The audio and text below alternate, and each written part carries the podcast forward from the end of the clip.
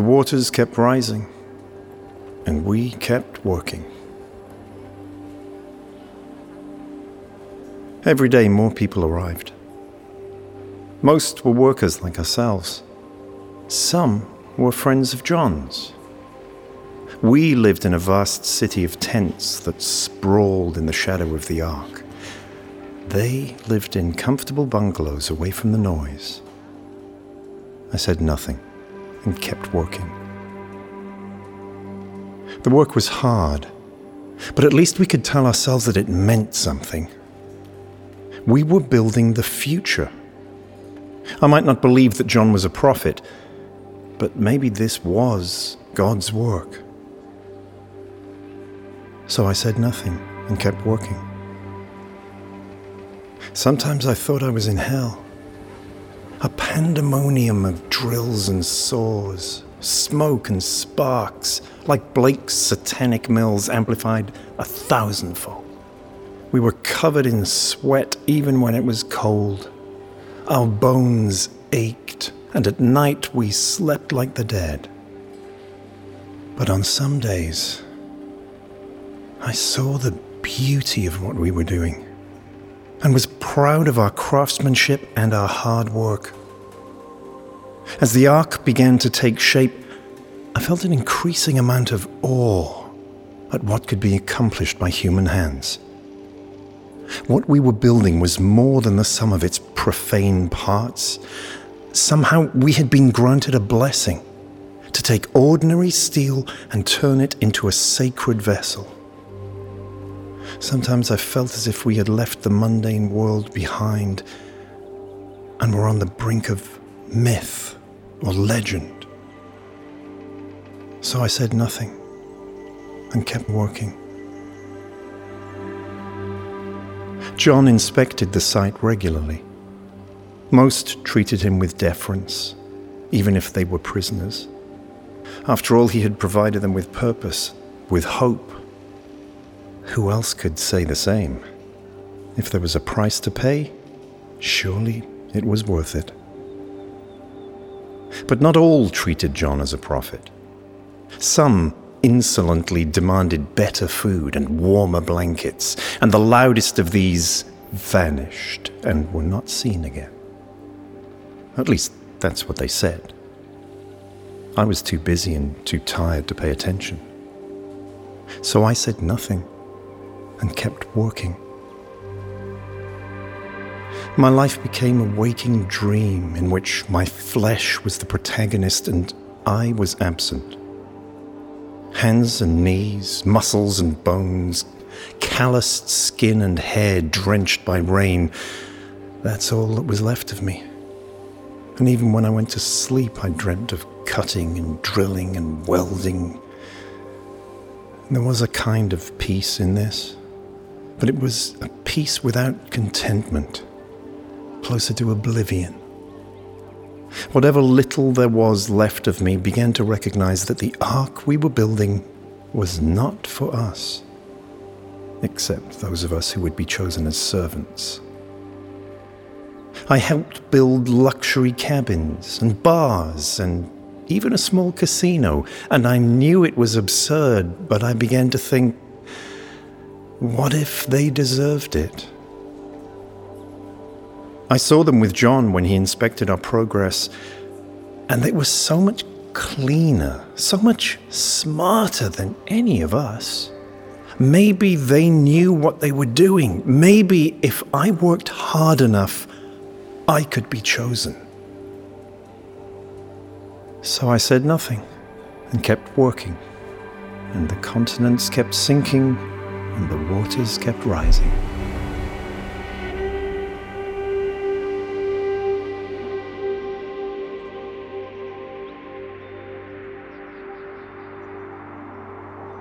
One day, Matthew told me he'd seen Bartholomew working somewhere at the ark's bow. Something inside me briefly woke up, and I went looking for him. I found him in his tent, trying to draw on a half drenched piece of cardboard. I told him I'd been to his church, and he turned away in shame. I asked him whether he knew how to save us, as he'd claimed in his painting, and he nodded. But he hated himself too much to tell me more. I fell back into my stupor. From the top of the ark, you could see the ocean now. Our time was running out, and the guards were getting impatient. We started working even longer hours. There were accidents, and every day someone was injured or killed. I saw a man with his leg crushed to a pulp, and his screams haunted my sleep. But if we didn't finish the ark on time, everything would be lost. The ark mattered more than anything now. So I said nothing and kept working. We began hearing rumors of a man starting trouble, and I immediately knew who it was the priest without faith who worked for God. Jacob's sandbags had been washed away, and now he was here to fight another futile battle. But people were listening, and Jacob's voice grew louder. This ark is yours, he said. It was by your sweat and your blood that it came into being, and it should be the instrument of your salvation. When there were only a few troublemakers, it was easy to stop them, but now there were dozens, then hundreds, then thousands.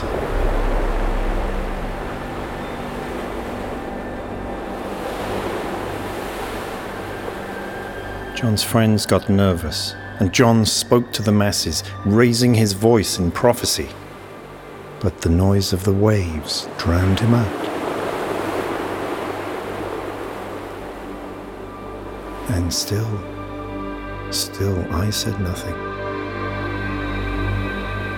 I had lost my faith, and despite all I'd seen and experienced, I had recovered nothing but shards and no matter how I tried to rearrange them, the picture was still broken and my hands were still covered in blood. Maybe it was impossible to make sense of it all. Maybe the picture was broken because the universe was broken. Maybe there was a God, but he'd moved on. Maybe this was just his first attempt, the divine equivalent of a child's drawing, and we were the silly stick figures that thought they lived in a masterwork. I was tired. The world made no sense, and the only response I could think of was to look away, to sleep. But I kept waking up, struggling for breath. The earthquakes were getting worse, the sea was getting closer, this was the end. And I couldn't pretend that it wasn't. And what had I learned? Not nothing, but not enough. I was still afraid. I was still alone. So I said nothing and kept working.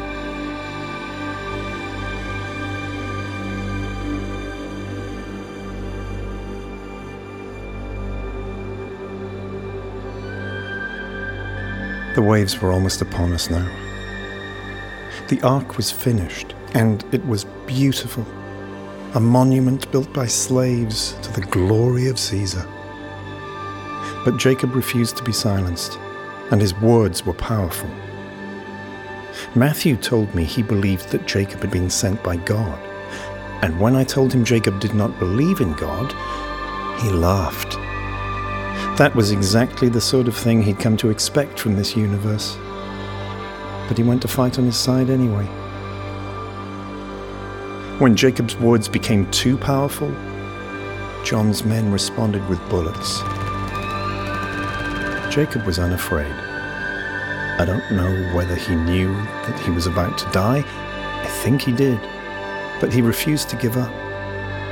I saw him riddled with bullets his body almost torn apart.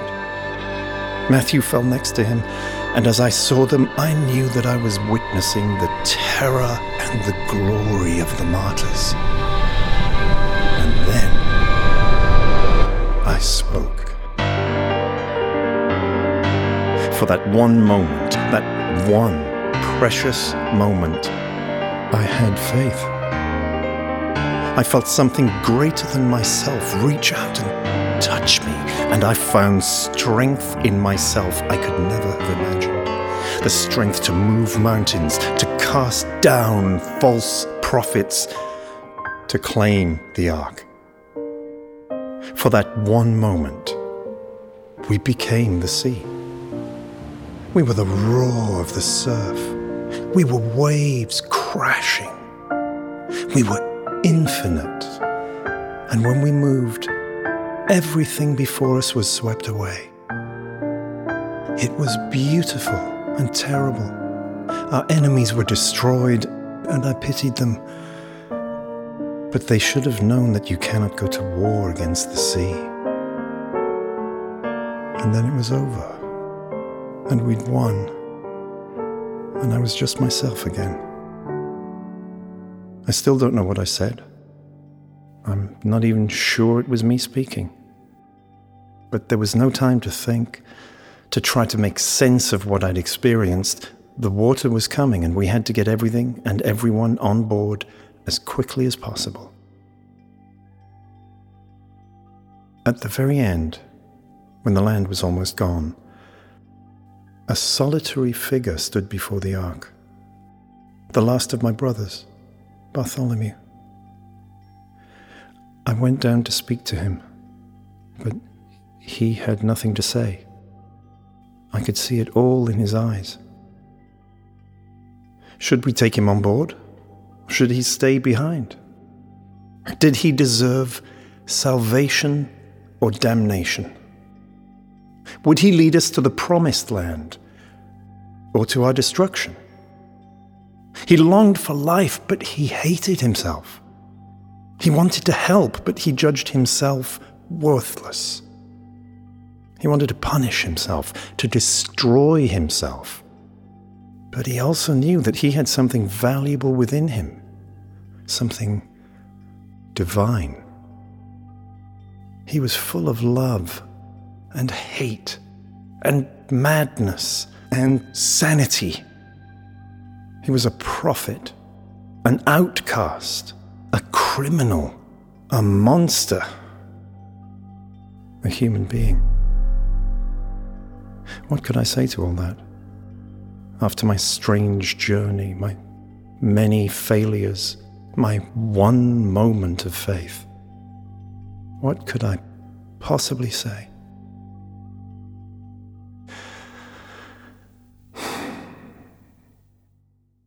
Get on the fucking boat, man.